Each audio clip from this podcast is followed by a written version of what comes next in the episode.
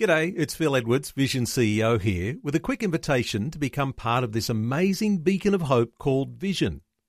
Together we can put our love into action to help people of all kinds build or rebuild their lives on the truth of God. Please consider the part you can play during our upcoming Visionathon appeal, remembering that it's your support that makes Vision possible, including this podcast. Life, culture, and current events from a biblical perspective. 2020 on Vision. Well, let's take a few minutes to talk about fathers in Australia. Of course, uh, the recent Father's Day was a wonderful time to celebrate dads and to encourage and to be the cheer squad of dads everywhere to be great fathers to their children. But of course, it's a challenging thing that there are so many throughout the nation who are not taking the sort of responsibility we might anticipate is good for fathers to take. We get some insights today from Babette Francis, who co founded the Endeavour Forum and has been a long time advocate for women. Babette Francis, a special welcome back to 2020. Thank you very much for having me on. Babette, there's a certain sense here in which we can beat up on dads, but there is a certain section of men that refuse to take responsibility for the children that they've born, whether they are born within or out of wedlock. What are your thoughts around fathers in Australia right now? I think they should. Uh, it's sad that they have to be compelled by law uh, in some cases to contribute to the support of their children. But, uh, you know, historically, and this is going back hundreds of years, maybe thousands of years, uh, fathers were. Um, tended to be hunters and they weren't closely involved in the rearing of their children, which was largely left to the mothers. Now, in our more, uh, in quotes, enlightened times, it's good that fathers uh, are required to be more involved in the raising of their children. I think it has a, a civilizing uh, effect on, on fathers, you know, because father, men tend to be a little bit more, what should we say, wild and energetic than women. They're not as closely tied to hearth and home uh, or to their children because they haven't actually given birth to them. So there needs to be a sort of a, a linkage established between fathers and their children. And it's sad that it, this has to be done in some cases by the law uh, penalizing them and requiring them to contribute. I think it should be voluntary, and I think fathers should be uh, reminded about the um, uh, their their uh, moral responsibility to to care about their children. I wonder if there is connection. You might have some thoughts on the way that over the decades now there's been such a distortion on the role models and on the way that we traditionally might think that a man might behave, and being a responsible father might be one of those ways. There's been a significant deterioration, though. What are your thoughts for the way manhood has changed even over these past decades? Uh, I think the move to get uh, fathers to sort of uh, uh, uh, bathe their babies and change nappies and so on that that's that's to be commended. I think that's good, but things should go beyond that. The father should be father should be integrated into the into the whole family structure. In fact, we should be fo- focusing not just on fathers on Father's Day, but on families. That the father has a, a an important role in a family. That's where he's important. It's not it's not just good enough for a father to uh, beget children and and give the the mother money to um, help support them. He needs to be integrated with the mo- mother of his children in what uh, we call a family, and that's what's important. We should be focusing not just on fathers, but fathers' role within a family. Babette, you are in favour of increasing and making heavier penalties to reinforce the responsibility that a man has as a father. Some will say that'd be a fair bit unfair, but what are your thoughts here about the sort of heavy penalties you think might work to, to make this uh, importance of a father's responsibility much more clear?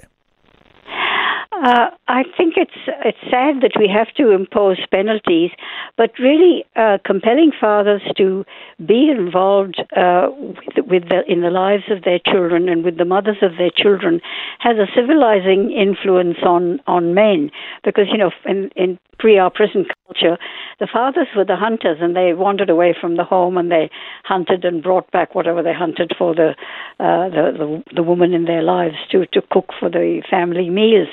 But the father's role has changed now. He doesn't have to go out and hunt things. He earns a wage, and hopefully he uses that to support uh, his wife and the mother of his children and, and, and his children. But uh, I think, uh, sadly, a lot of, uh, not, not a lot, but some uh, men, some fathers evade their responsibility and they try to uh, claim they are not the fathers of the children.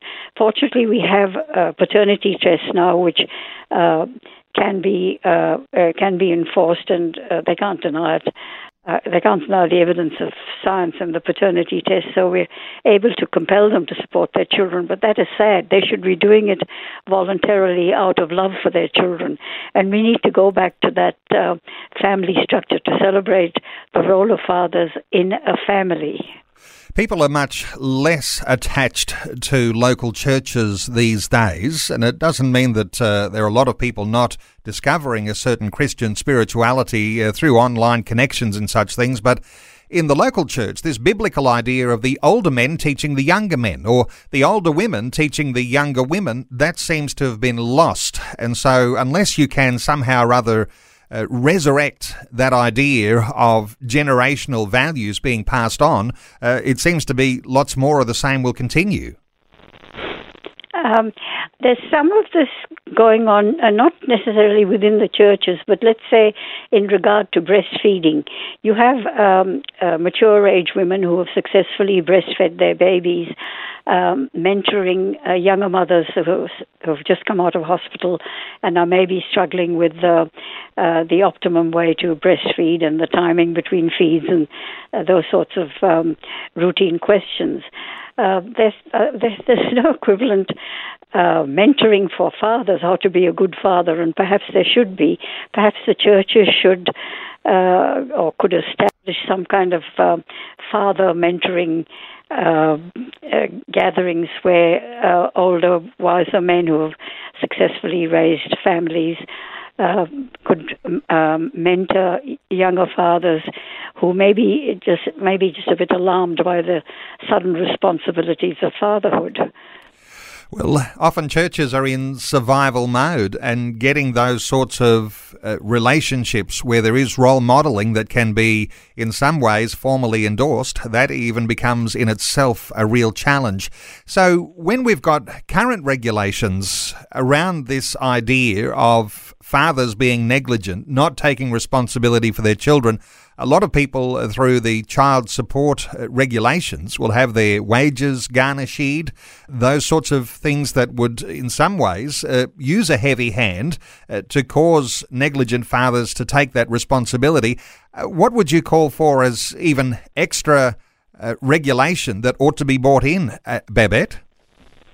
Uh, I think what they should do, besides garnishing the wages, they should require them to attend a counselling, one or more counselling sessions where their responsibilities are explained to them in simple language.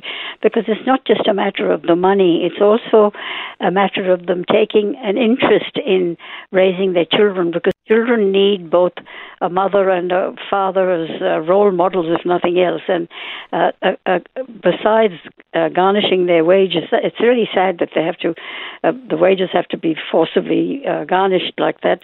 But there should be some sort of counseling session as well to explain to them that they have an important um, responsibility in the lives of their children. Well, of course, the Christian Foundation has brought to our nation the idea that marriages might be supported, that they might be a lifelong venture, the idea of lifelong commitment for the good of raising up children. But when you've got those things that have been uh, chipped away at and deteriorated over these decades, uh, you've got all of yes, these extra difficulties. Many, many, that many couples are living together without the benefit of marriage. I think the marriage ceremony, the a public commitment with uh, a priest or minister and in front of their families, uh, does reinforce the the sense of, of, family, not just that generation, but the previous generation and the generation to come. That, that's the babies. It does reinforce that idea that that a father's role is important in a family, the family part of it should be emphasized, not just the financial aspects of it. Well, when we talk about getting married before a priest or a pastor, what we're really saying is you get married before God. And if you decide to get married uh, through a civil ceremony or at the registry office, uh, you don't have that commitment to God. And therefore, your own relationship and your whole outlook on a lifelong marriage is somehow or other uh, de- derailed. Uh, so, anyway, good to talk to you today, Babette. Good to get your insights and the challenge that is there for fathers uh, who are not taking the responsibility in looking after their children. And uh, let me point people to the Endeavour Forum website, endeavourforum.org.au. Insights today with Babette Francis, co founder of the Endeavour Forum, a long-time advocate for women. And Babette, thank you so much for your sharing your thoughts with us Thanks, today on 2020. for having me on your program. Thanks for taking time to listen to this audio on demand from Vision Christian Media. To find out more about us, go to vision.org.au.